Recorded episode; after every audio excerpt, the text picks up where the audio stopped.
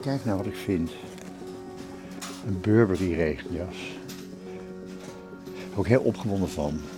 Ik heb ooit, toen ik na mijn studie aan mijn carrière begon, zoals het dan heet, van mijn moeder een Burberry regenjas gekregen. Dat heb ik natuurlijk heel erg lang gehad.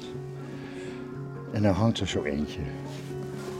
Dit is Jacob Sleutelberg, 65 jaar, draagt tweedehands kleding, maar ziet eruit als een gedistingeerde man. Lamswolle trui, overhemd, rode broek. Eind jaren 90 was hij even bekend in Nederland omdat hij een autobiografisch boek had geschreven en onder andere te gast was bij Paul de Leeuw. Gaan wij uh, tutoyeren? Vooral jullie en jij? Ja, ja, ja. Want Jacob Sleutelburg heeft een boek geschreven, eh, De Deftige Zwerver. En eh, daar, gaan we het even, daar gaan we het over hebben. Want eh, jij bent eh, een tijd lang... Jacob schrijft dat hij ooit een zeer succesvol leven leidde. Wat deed je dan voor werk? Ik zat bij een eh, management eh, consultancy. Dat klinkt al zo ingewikkeld, daar krijg je dan heel veel geld voor. Jacob verdient bakken met geld, maar raakt in een zware depressie als hij achtereenvolgens een vriend verliest bij een verkeersongeval en een goede collega die aan een hartaanval overlijdt. Je bent op de bank gaan Ik zitten. ben op de bank gezeten, ben voor me uit gaan zitten koekeloeren. En dat heb je hoe lang volgehouden? Elf maanden. Hij verschijnt niet meer op zijn werk en reageert ook niet meer op telefoontjes of zelfs mensen die voor de deur staan. Je wilde Nee. echt niemand meer zien. Nee, ik wilde niemand meer zien.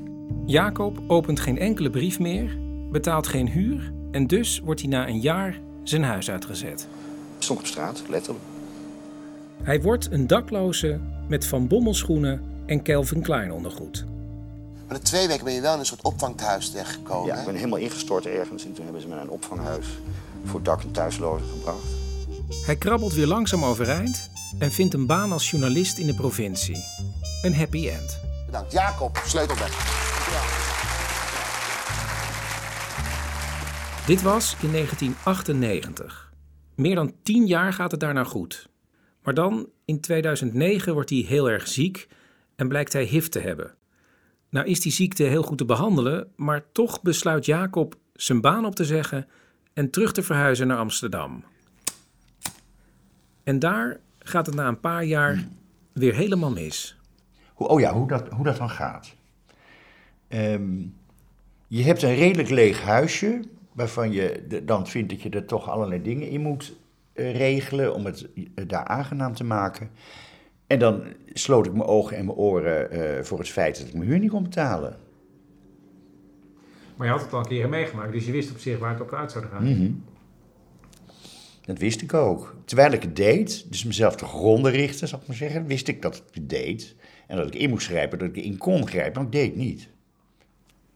En dan kon je inderdaad toch mee naar het café en heel stoer roepen van... eh, eh, we nemen er een van mij hoor. Nou, dat soort dingen kan je helemaal niet roepen. En terwijl zijn directe omgeving niets doorheeft, stapelen de problemen zich weer op. Als de brievenbus te vol werd, dan haalde ik zo tussen twee handen die stapel eruit, zodat die leeg was. En dat schoof ik allemaal zzzt, zo in de hoek. Verdwijn van de radar. En doe ik het luikje dicht en dan Dus niemand wist hoe slecht het Nee. ging. tegen iemand zeggen dat het niet goed ging. Of dat ik me kut voelde of wat dan ook. Dat, dat was er niet bij. Dat was onbestaanbaar. Dus eigenlijk kwam ik elk, elke dag op een gegeven moment, weet je, nou, nu moet het wel een keertje gaan gebeuren. Kom je met kloppend hart terug als je weg bent geweest van, kan ik er nog in? Of zijn de sloten nu vervangen? Nou, dat was op een gegeven moment zo. Ik kwam terug. Eh, en toen zag ik een paar verhuiswagens staan en een auto van Waternet. En, en ik wist meteen in de flits, ik had mijn huis zelf niet eens gezien. Dit is hem. 17 april 2013. Ja. En toen heb ik een rechtsomkeerd gemaakt. En toen ben ik met een kop koffie bij de Coffee Company, ja, of all places, eh, uit gaan zitten beven.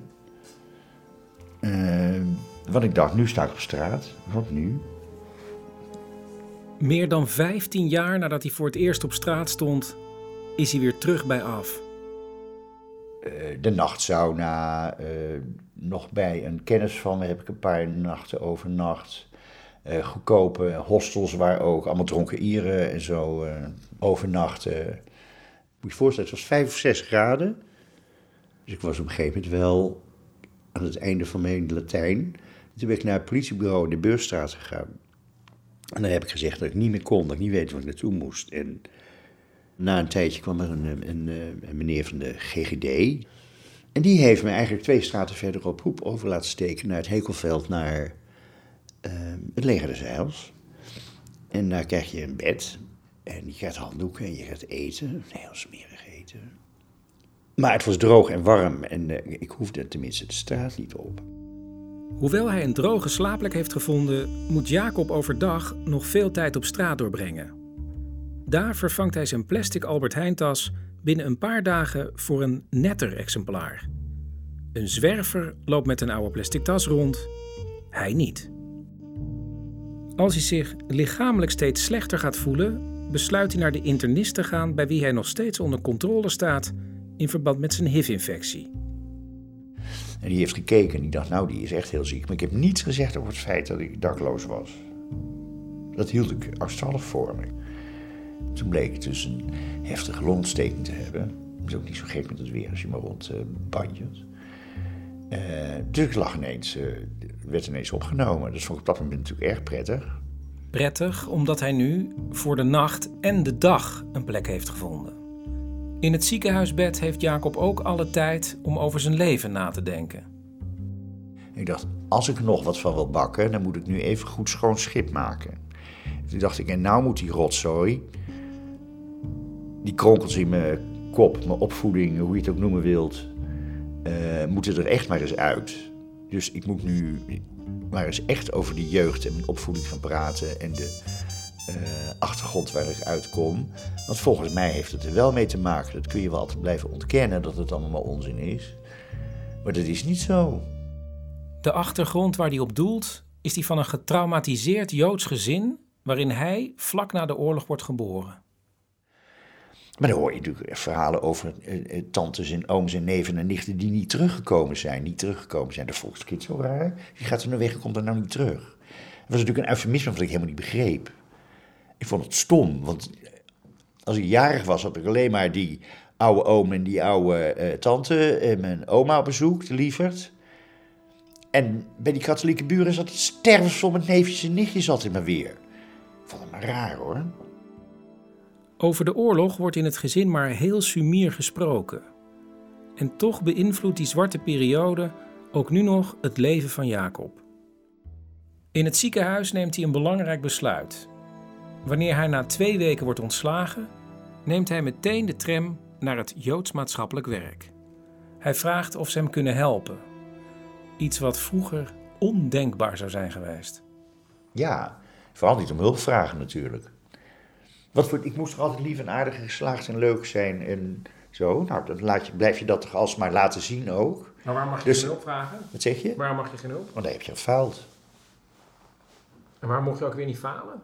Omdat ik alles goed moest doen. En waar moest je alles goed doen? Omdat ik de eerste Sleutelberg was in 1950 die weer geboren werd en die goed kon leren en zo ontzettend braaf was en sociaal vaardig en noem maar op. Dus de verwachtingen waren mega.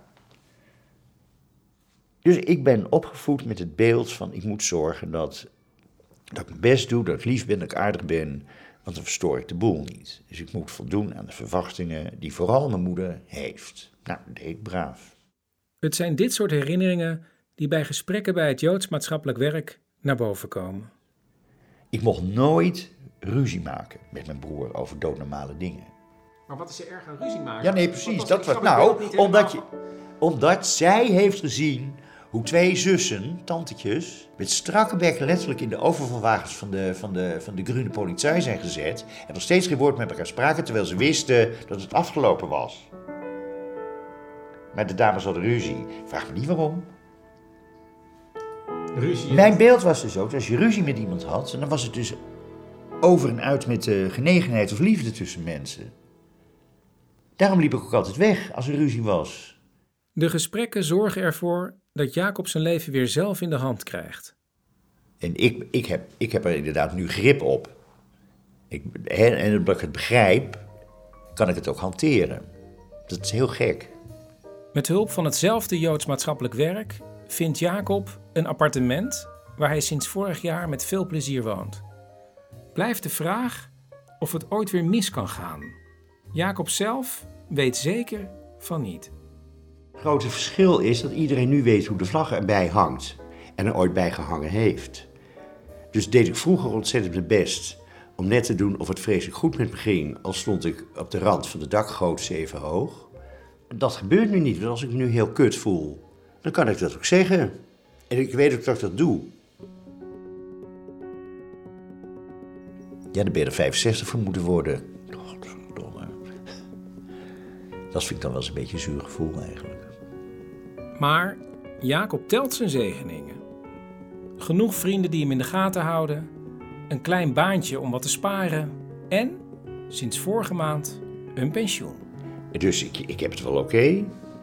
Wat niet betekent dat hij zich nu van alles kan veroorloven. Je ziet er nogal authentiek uit, moet ik zeggen. Zoals een tweedehands Burberry hij zou ongeveer 60 euro zijn. Ja, het is natuurlijk ook wel waard, maar dat heb ik nu niet. Ik moet alleen maar hopen dat hij er eh, maandag komende week nog hangt, want dan kan ik het me weer veroorloven. En anders heb ik pech gehad. Dankjewel. Oh ja, en sinds hij een eigen appartement heeft, is er ook een maandelijks ritueel bijgekomen. De huur maakt hij namelijk per accept giro over. En hij is niet bang dat hij ongeopend op een stapel terechtkomt. Nee, nee, helemaal niet. Dit is voor mij gewoon een.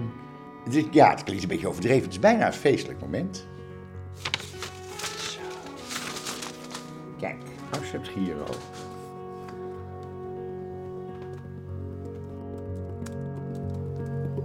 Klaar.